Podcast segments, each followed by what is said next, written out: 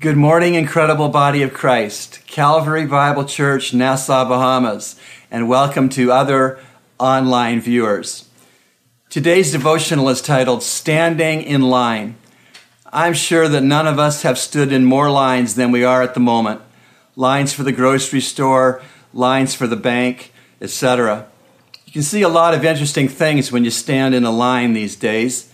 You can see impatience, you can see desperation, you certainly can see weariness. Sometimes you see prayer, sometimes you see pride, sometimes you see hurry. Sometimes you see sociability with the six foot separation rule.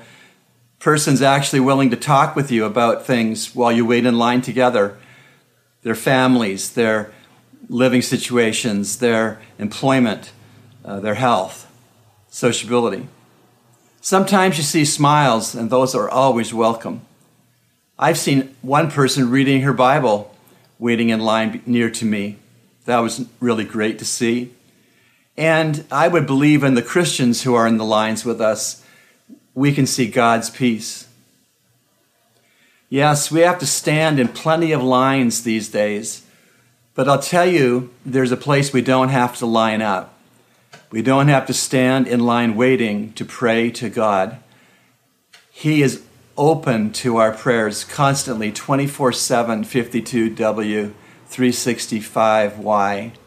No line to be able to pray to Holy God. Isaiah 59, verse 1, gives some great encouragement first to ancient Judah before they went into the Babylonian captivity. But by extension, the prophet's writings give us encouragement today. Behold, the Lord's hand is not so short that it cannot save, neither is his ear so dull that he cannot hear. In the New Testament, the writer of the book of Hebrews describes our Lord and our Savior crucified, buried, risen, seated at his Father's right hand, interceding for us in prayer as our advocate.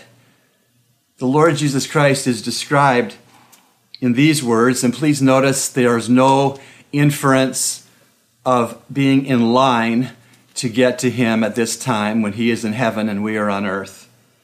Since then, we have a great high priest who has passed through the heavens, Jesus, the Son of God.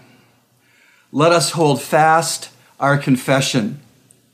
For we do not have a high priest who cannot sympathize with our weaknesses but one who has been tempted in all things as we are, yet without sin.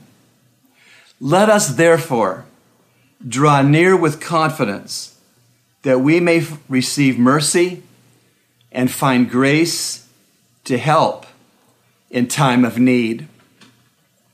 Tim Keller has left us with a very thought provoking and I believe an encouraging quote. And I quote Pastor Tim Keller The only person who dares to wake up a king at 3 a.m. for a glass of water is a child.